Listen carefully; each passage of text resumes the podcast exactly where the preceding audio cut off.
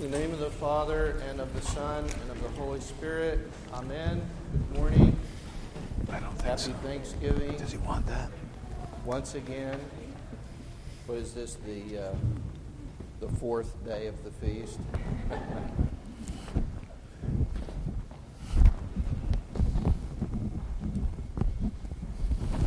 One of the uh, lesser known saints commemorated today,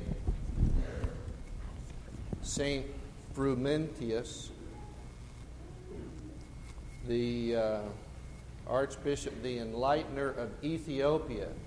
Guess who ordained Bishop Frumentius? Saint Athanasius. and sent him to Ethiopia. And today there are millions and millions of Christians in Ethiopia. The gospel lesson today is the same, almost the same gospel lesson that we read on the first Sunday of the Great Lent, where uh, Philip uh, goes and gets Nathanael and, and brings him to the Lord. Today, because of the mention of uh, Andrew, who we commemorate on this day, the gospel lesson is backed up a little bit to tell this story of the encounter of uh, Andrew and Peter. And as I backed it up, I kept backing, kept backing up, and I was reviewing the whole first chapter of, of the Gospel of John uh, in my preparations for today. And I remember once uh, Father Hopko pointed out that that the first chapter of the Gospel of John presents Jesus Christ as the Word and as the Lamb of God. In the first part of the chapter, he's pre- presented to us as the Word. In the beginning was the Word, and the Word was with God, and the Word was God, and, and so on. We, we read this at Pascha, right? At Easter time. But then the second part of this chapter has John the Baptist pointing to Jesus Christ, saying, Behold the Lamb of God that taketh away the sin of the world. And we have a sense when we read the Gospel of John that it is constructed and emphasized in a different way from Matthew, Mark, and Luke. And I think if we look at it from a liturgical and sacramental perspective, we can understand it better. And so there's something from the very beginning of the, just the structure of the Gospel of John in this first chapter of John that is teaching us why we worship the way we do. The Word of God, the Lamb of God. What does that sound like? What does that look like? What does that feel like? The divine liturgy. Because in the first part of the divine liturgy, the worship is centered on the liturgy of the Word, the liturgy of the Word of God and its explanation. But the second part of the divine liturgy is the participation in the Lamb of God, in His body and His blood, in, in the sacrificial Lamb who takes away the sins of the world. And so we see the divine liturgy and the structure of our worship stamped on the first chapter of the Gospel of John, which we read and emphasize today. There are actually four days after this prologue of John is presented. There, there are four days. It says, um, This is the testimony of John when the Jews sent the priests and Levites from Jerusalem and asked him, Who are you? And so on this first day, the priest and the Levites and the Pharisees are coming out to St. John where he's baptizing and saying, Who are you? Where did you come from? The second day, The next day, John sees Jesus coming toward him and baptizes him. Behold, the Lamb of God who takes away the sin of the world. He says it again. And he baptizes him.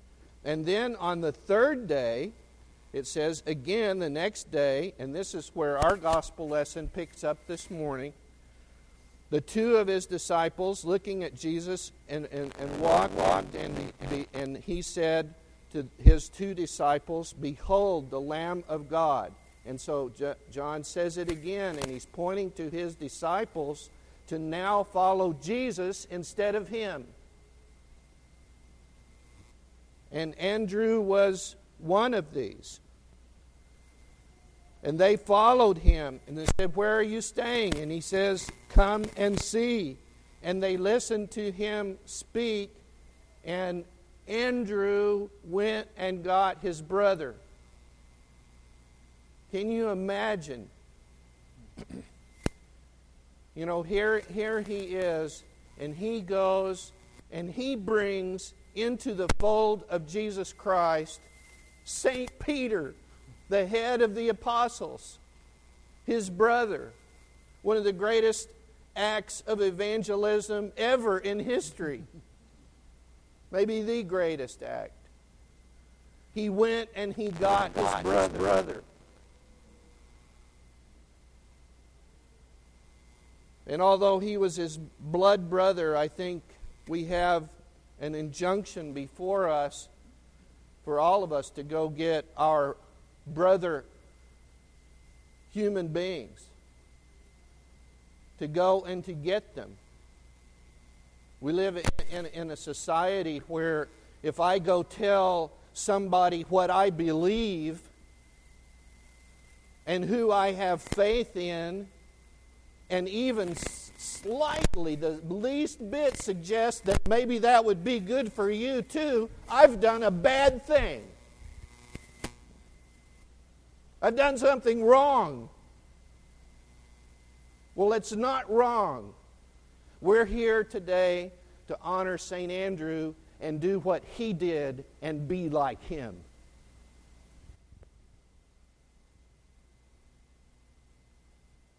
And he went all over the world preaching the gospel. Went to, to town after town after town. Did you know he went to Russia? And planted a cross in Russia, prophesying the future growth of Christianity in that uh, area of the world a thousand years later.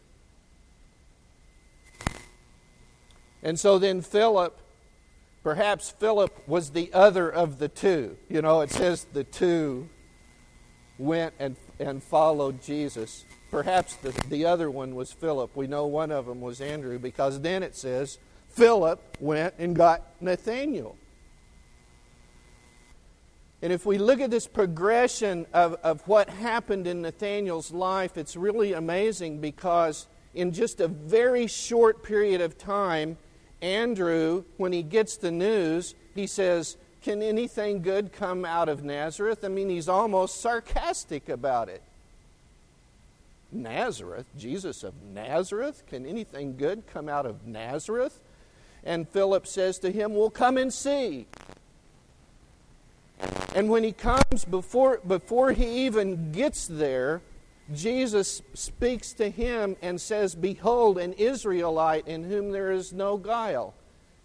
And Nathanael, again, rather cautious, but uh, obviously taken back, says, Well, how do you know me? How do you know me? He says, When you were under the fig tree, I saw you. And he comes and stands directly in front of Jesus and he said, You are the Messiah, the Son of God. Can anything good come out of Nazareth? He comes closer. How do you know me? He comes closer. You are the Son of God. And St. Nikolai points out how important it is for each of us to come into the presence of the Lord. and how it changes our life when we come into the presence of the Lord, and how we receive enlightenment in the presence of the Lord. And when we absent ourselves from the presence of the Lord, we get confused in our own mind. We become cynical, we become sarcastic. But when we bring ourselves into the presence of the Lord, somehow we can't explain it. It kind of all falls away, doesn't it? The saints of God are alive and well and present and working in our lives today. And I'd like to conclude with a short story about St. Andrew the First Called. Back in late 1991, early 1992, Father Peter Gillquist was asked to meet with some people down in Riverside, California, a fledgling mission church. He challenged them from the get go. He said, I want, you to, I want you to open up your pocketbooks. I want you to tithe and believe that God will bless you if you tithe. And we're going to bring a priest in here, and I want you to support him full time from the very beginning. And if you do that, you'll grow and you'll grow fast. And if you don't, you'll just struggle and struggle and struggle along. They took the challenge, and my brother was brought out there to be the first pastor of that mission church. And by the summer, midsummer of 1992, they were looking for full recognition from the Archdiocese as a full fledged mission and to receive a name. There had been a long standing plan in the Southern California in the LA basin that after St. Nicholas Cathedral, which is the mother church there, that the next four churches that were built would be named after the four evangelists. And so St. Luke was started, started in Garden Grove and then St. Mark Church in Irvine. And now it's time for Riverside. Well, of course, we know, uh, and Ma- St. Matthew in Torrance. So there's three out of the out of the four. Okay, so here's the fourth one, St. Riverside. We know what it's going to be, right? And so my brother wrote this letter and put St. John at the top, figuring, well, you know, we know that's what it's going to be. And I don't know what the other two were. Bishop Antoun received the letter right as Hurricane Andrew was storming through the Gulf of Mexico and devastating Florida and uh, Alabama. He called my brother on the phone and he said, I received your letter. I want you to write me another letter. And this time I want you to include St. Andrew as one of the options. And so my brother rewrote the letter, letter including St. Andrew as one of the options. And Bishop Antoun came out the weekend, this weekend, I believe it was the 29th of October, and named the community in Riverside for St. Andrew, the first called. He wanted to be the patron of that church. And he is the patron of that church. And he is an example to each and every one of us that the gospel is to be spread and spoken of, even under the threat of sword, persecution, ridicule, revilement. You remember the epistle lesson this morning? How the apostles were slapped, slapped, trampled underfoot, ridiculed, thrown on the dung heap. That's read because that's how they treated St. Andrew. Who knows? They may, they may treat us that way one day. If they do, We know who to call upon for help. Our Father in Christ, St. Andrew, the first called apostle, by the intercessions of the holy apostle Andrew, O Lord Jesus Christ, our God, have mercy on us and save us. Amen.